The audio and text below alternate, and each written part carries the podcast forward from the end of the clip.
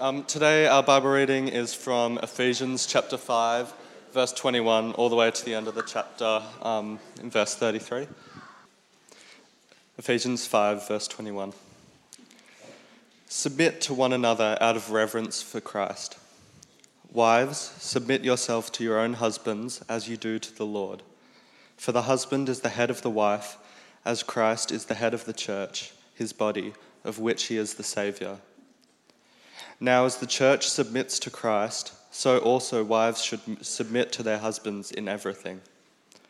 Husbands, love your wives, just as Christ loved the church and gave himself up for her, to make her holy, cleansing her by the washing with water through the word, and to, pre- and to present her to himself as a radiant church, without stain or wrinkle or any other blemish, but holy and blameless. In this same way, husbands ought to love their wives as their own bodies. He who loves his wife loves himself. After all, no one ever hated their own body, but they feed and care for their body, just as Christ does the church. For we are members of his body. For this reason, a man will leave his father and mother and be united to his wife, and the two will become one flesh. This is a profound mystery, but I am talking about Christ and the church. However, each one of you must love his wife as he loves himself, and his wife must respect her husband. Well, all scripture is God breathed and useful for us. But if there's one passage that I've been dreading preaching on, this is probably it. Uh, so we've chosen it for Father's Day. We really nailed our planning this year.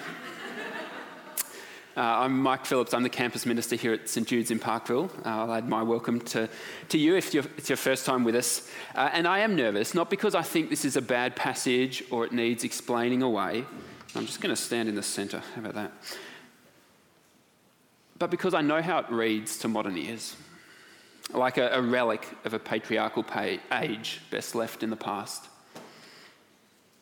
But more than that, I know that for some of us it's a traumatic passage to listen to because of the voices that echo in our heads, telling us to submit to our husband, to obey him, ignoring or denying genuine suffering.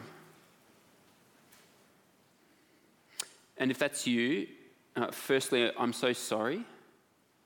Sorry that we've failed to listen. Sorry that we failed to love you better. We can't undo what's been done. But I hope this morning to provide a corrective to that myth.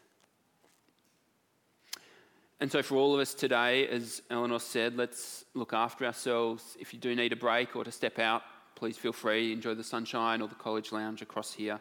And you can grab a drink of water. There's bathrooms in the foyer as well. Uh, and I encourage you to access support that, that would be helpful for you, whether it's 1 800 RESPECT, you can chat to myself or Ali, who you've seen up the front today. As I said, I know these words have been used against some of us to silence or compel, and so it can be almost impossible to hear these words as the voice of our good God when all we can hear is the voice of someone who is using these words for their own selfish ends.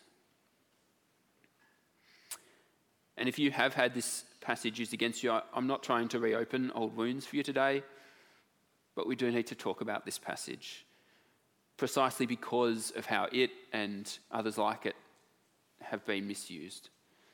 What it does mean, what it doesn't mean. We need to ask God to help us gain a glimpse of the good vision that He has for marriage, a vision of how the gospel shapes marriage, just like it shapes every aspect of our life, including how we conduct ourselves as husbands and wives. And for many of us who are single, this is not an irrelevant passage either. Because, this, because misuse of this passage uh, doesn't just affect marriages, actually. It can affect the whole culture of how we relate to one another as men and women. Verse 21 calls all Christians to submit to one another. So, all of us, men and women, married and unmarried, we all need to understand what submission is and what it isn't, and be willing to submit. And all of us have a role to play in helping our community to be a Christ honouring community where all members can flourish, where abuse and violence are not tolerated, and where those who have experienced violence can find safety and healing. So let's take a moment uh, to pray as we come to this passage. Heavenly Father, your word critiques and challenges every culture. And you know, we find these words particularly challenging for many of us. But we know that your words bring life and hope. So please help us to see the hope of Christ through these words. In Jesus' name, Amen. Well, today's sermon is week three in our series called Love Does No Harm. In this series, we're seeking to bring to light the harm that's caused by family violence and violence against women, to let God's word speak into that, and to grow as a genuinely loving community where, as Romans 13 says, love does no harm. Uh, in week one of our series, John Forsyth, our vicar, gave us an overview. He helped us to see the prevalence of family violence and violence against women in Australia. Uh, we saw that across Australian society as well as within the church. He challenged us to reflect on how we love from 1 Corinthians 13. Last week, Ali focused on the harm that abuse and violence cause, how it's used to control and coerce, and the roots of violence in those who choose to abuse. This week, I'm focusing on common myths, how Christian teaching has been used to control or coerce or to justify violence against women, uh, often in a family context. We'll be talking about marriage. We'll be talking about repentance and forgiveness. We'll be talking about divorce. Because if we're sloppy in our use of the Bible, if we're not careful readers of the text, then the life giving words of Scripture can become a life threatening weapon. So, before we jump in, a couple of preliminaries. Uh, when I use the language of family violence, I'm using the language of our national framework. It describes family violence as violent, threatening, or other behaviour by a person that coerces or controls a member of the person's family or causes the family member to be fearful. So it's important to remember in this definition that it's not only physical acts of violence, physical aggression that we're talking about, we're also talking about emotional abuse and manipulation, tracking someone using technology, intimidation, threats. Importantly, uh, also for us today, spiritual abuse. Spiritual abuse is where theological ideas or uh, rituals or scripture are used uh, or misused to control or coerce or to keep someone in fear. So sometimes I'll say violence, sometimes abuse. I, I, want us to remember that we're not just talking about physical acts of violence here, um, but about any behavior that coerces or controls or creates fear, the, the exact opposite of what love does, right? Uh, we've said before that family violence can affect anyone, regardless of background. It can be by a husband against a wife, it can be from a wife against husband, it can be against children or by children, it can be against parents or by parents or extended family members. But we also need to be aware that women are much more likely to experience violence from an intimate partner than men are. So, this is a, a gendered issue. And particularly as we look at spiritual abuse, I'll be focusing on violence against women, though I do recognize that it's not only women who experience abuse. Well, with all that in mind, let's get into Ephesians 5. Uh, there's an instruction for wives and an instruction for husbands here. For wives, in verse 22, wives, submit yourselves to your own husbands as you do to the Lord. And then to husbands, in verse 25, husbands, love your wives just as Christ loved the church and gave himself up for her. And when we ask why, why should wives submit and husbands love? It's spelled out in the next few verses. It's because marriage is a picture. It's a picture of the relationship between Christ and the church. And so, how husband and wife relate to each other or to reflect how Christ and the church relate. But it's also it's not a perfect picture. It's not exactly the same. For a start, husbands are not the saviour of their wives. Paul spells this out in verse 23 really clearly. He says, Christ is the saviour of the whole church. As Christ is the head of the church, his body, of which he is the saviour. Right? Men and women. Um, yeah, Christ is the saviour of the whole church, both men and women. My job as a husband is not to save my wife. Alexandra doesn't relate to Christ through me. She's a full member of the church. She has her own relationship with Jesus. She's saved by Christ, not by me.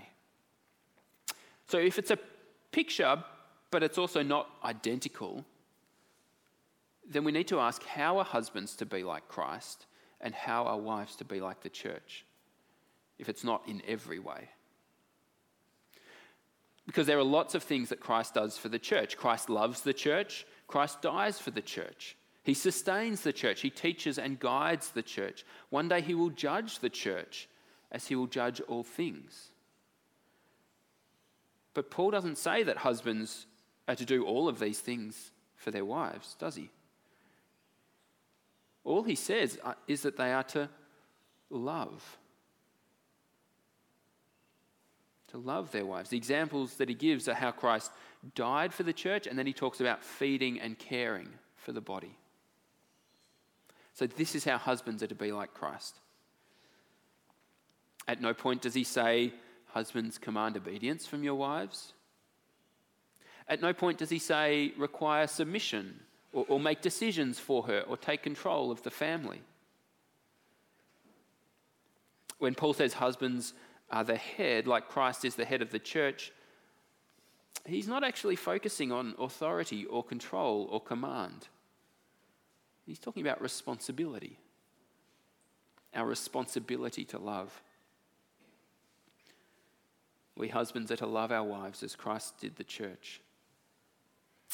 Uh, four weeks ago, if you were here, uh, Rebecca McLaughlin uh, sat on this stage next to me. She made this point that Christ gave up his life to crucifixion for the church. And that's the models for husbands. Um, then she said, Mike, I'm watching you. It was, it was a little bit scary. This is the kind of love that wives are called to submit to. If wives are to submit as to the Lord, well, this is how all of us submit to the Lord, to his generous love for us, not to his domination of us. So, how should we interpret submission here? Let me outline three, uh, three interpretations that you might hear, but only two of which I actually think are tenable. So, option A is that love is doing what is best for the other person, and submission is doing, well, pretty much what is best for the other person. And so, in practical terms, uh, if this is your interpretation, I think it's a valid one. Then, if there isn't already an established hierarchy, then when we apply love and submission, they actually end up looking practically identical. Just as all Christians are called to submit to each other in verse 21, so we know all Christians are to love each other. And so the commands to love and submit end up looking in practice um, practically identical this could be called an egalitarian position in terms of how it applies today. Submission is simply how love gets expressed uh, when you're less powerful in a relationship. And that was certainly the case for women in the ancient world in the context that Paul is writing to. So that's one possibility. Uh, option B, we could say that no, there, there is a lasting difference. Husbands are the head. And, and what does that mean? Well, Jesus says that leadership is about service. So the husband is the primary servant with the, the responsibility to take initiative in serving his wife. And wives are to submit to his sacrificial love, to accept it, to serve in return. That one seems possible to me as well. Option C, which I don't think is plausible, but you might hear, is that the husband is the head and therefore he gets to make the decisions. He's ultimately responsible for the obedience of his wife and his kids, so he needs to keep them in line. No, this is wrong. This is not even true of Christ and the church. Christ gives us agency to make decisions, He doesn't make them for us. We're each accountable for our own behavior, not for others. Any interpretation that doesn't focus on the sacrificial love called for from husbands isn't doing this text justice. Uh, Uh, so, husbands, this is not a license for us to exert our preferences over our wife or our family. This is a command for you to do what is best for them, to lay down our life for them, to lay down our preferences for their sake. It's a command to listen, to give agency and choice, not to decide things for them. And I emphasize this not because I think you don't get it, but because we, we have testimony of Christian husbands using verse 22 wives, submit to your husbands to, to justify their abusive control, it, even at times physical aggression against their wives, as though God wants their wives to put up with that. No, that's wrong. If you're wielding verse 22 as a weapon against your wife to get her to do what you want, if you're blaming her for not submitting, if you're saying she has a hard heart and that's the problem, you're disobeying God. You're sinning against her and against God. You must stop. God commands you to love your wife. Nothing more and nothing less. Christ gave his life to make the church radiant. It should be our aim for our wife too, to see her radiant, flourishing, thriving.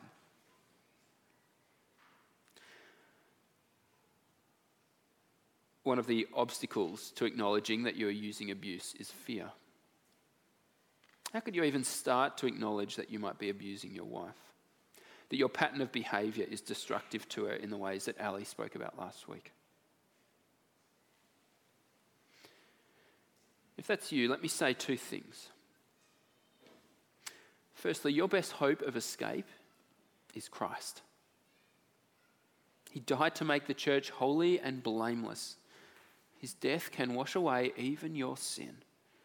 There is hope in Christ alone. Secondly, the path of repentance is costly. Grace is not cheap. Listen to what genuine repentance involves. Um, this is from uh, 2 Corinthians chapter 7, verse 10 and 11. It says to us, Godly sorrow brings repentance that leads to salvation and, and leaves no regret. But worldly sorrow brings death. See what this godly sorrow has produced in you what earnestness, what eagerness to clear yourselves, what indignation, what alarm, what longing, what concern, what readiness to see justice done. Repentance is not just, sorry, I won't do it again. It's not just, sorry, now you have to forgive me. Repentance is not, oh, sorry, I just get angry sometimes. Or sorry, if only you were more submissive. Repentance with an excuse is not genuine repentance. It might be worldly sorrow, but that leads to death. Repentance with putting blame on the other person is not genuine. Repentance without taking responsibility to get help and change is not genuine. What does godly sorrow involve that leads to repentance? It leads to alarm, we're told. You should be alarmed at your own behavior, not trying to excuse it. It leads, um, it leads to an eagerness to clear ourselves, not, not by covering it up, but by making things right. It leads to a readiness to see justice done. Genuine repentance means acknowledging that you have done wrong, that you can't hide behind excuses or blaming others, you won't minimize it. And it means giving up control of what happens next. because justice is out of your hands. You don't get to be your own judge. Genuine repentance means accepting the consequences of what you've done. It means getting help to change. It means accepting that you have damaged your relationships. And if, if they ever get repaired, it won't be on your terms or timeline. This is genuine repentance. And when we repent genuinely, whatever the sin, we can be confident that Christ forgives.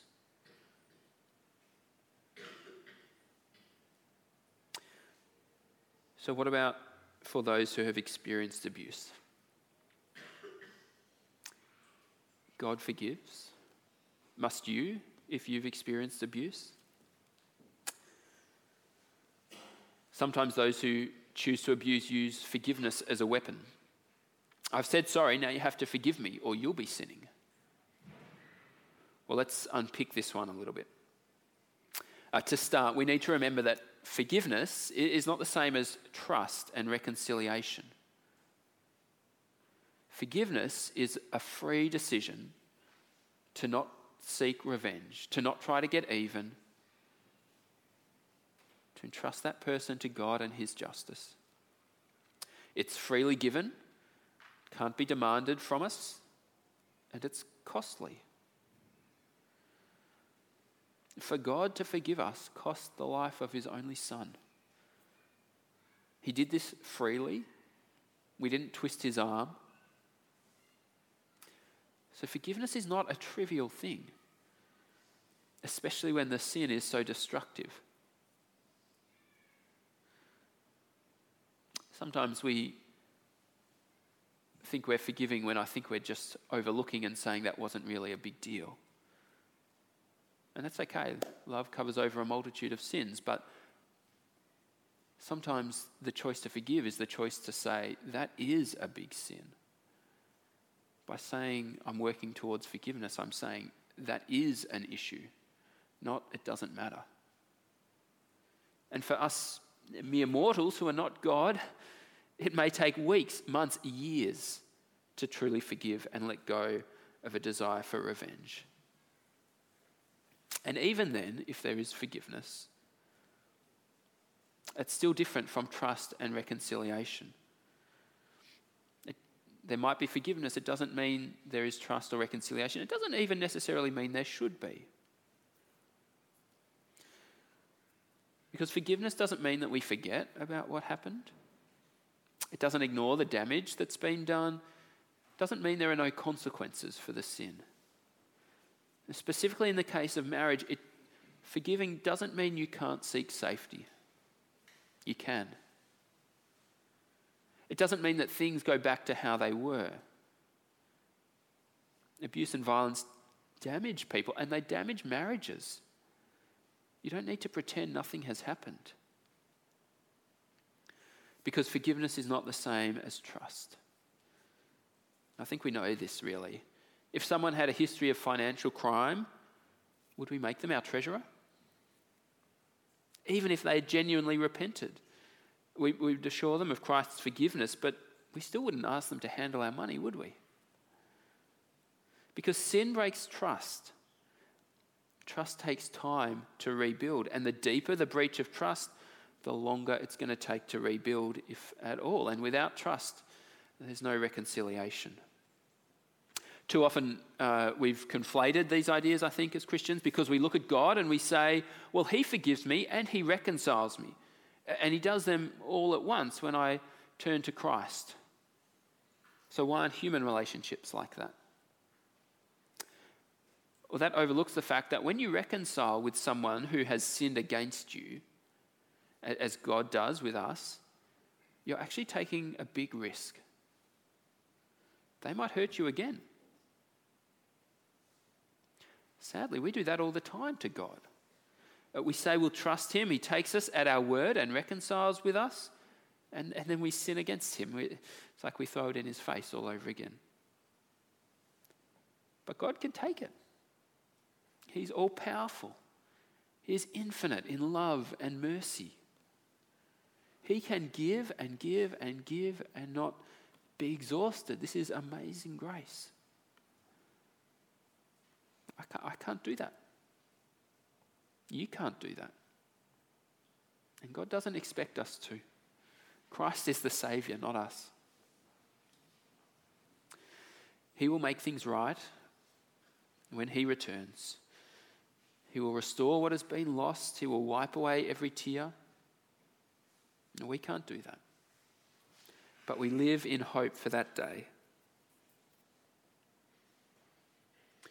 So, what do we do in the meantime? What if a marriage is in ruins because of the sin of abuse and violence? Is the wife just meant to submit and put up with it? Suffer in silence and endure? No. There are other options. I don't think there's a command to leave, but there's also no command in Scripture to live in the same house as your spouse.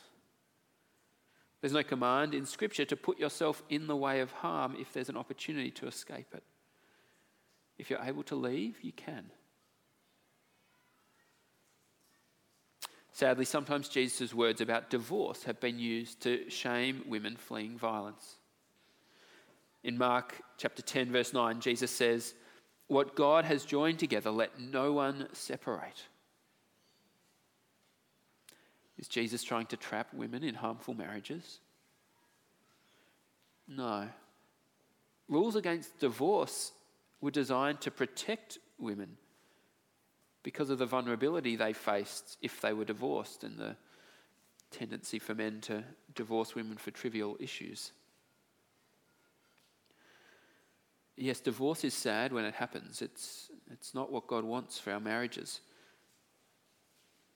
Jesus says it's a concession to, to hard hearts.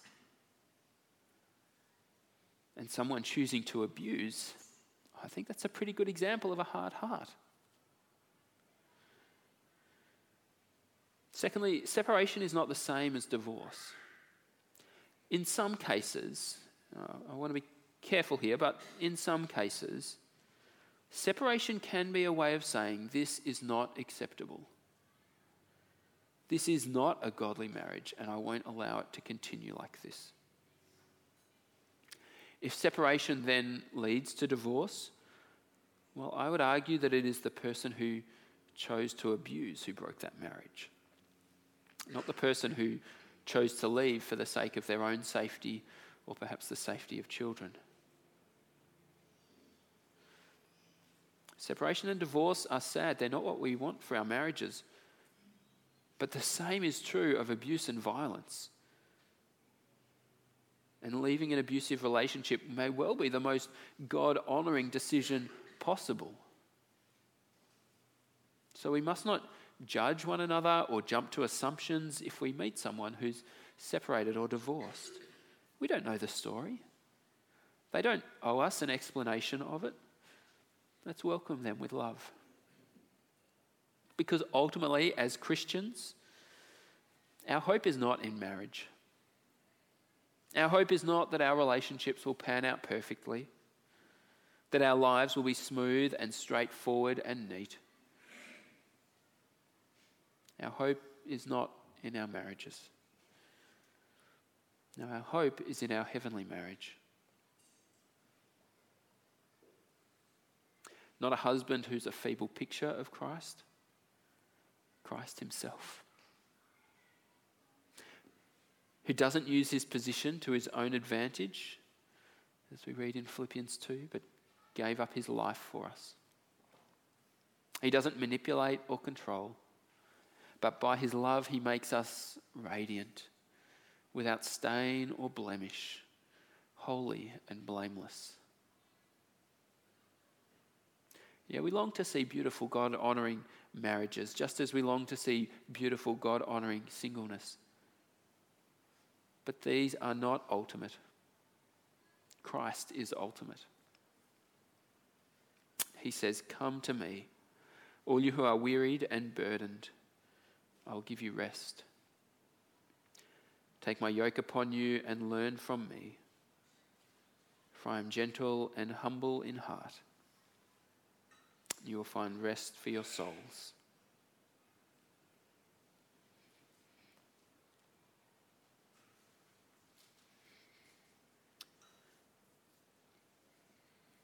Let's take a few moments in prayer.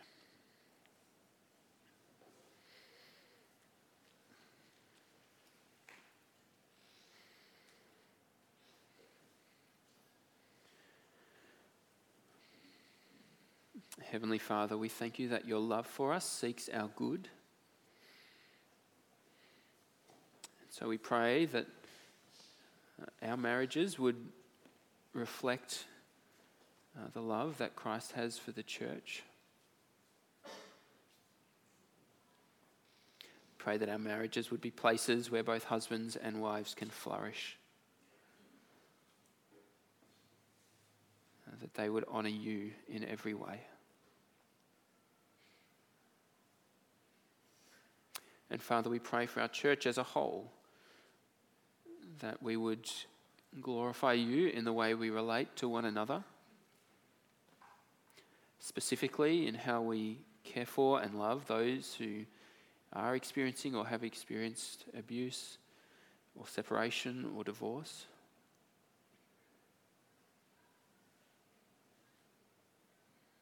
Father, we long to be a source of hope and good news both to one another and to our wider community.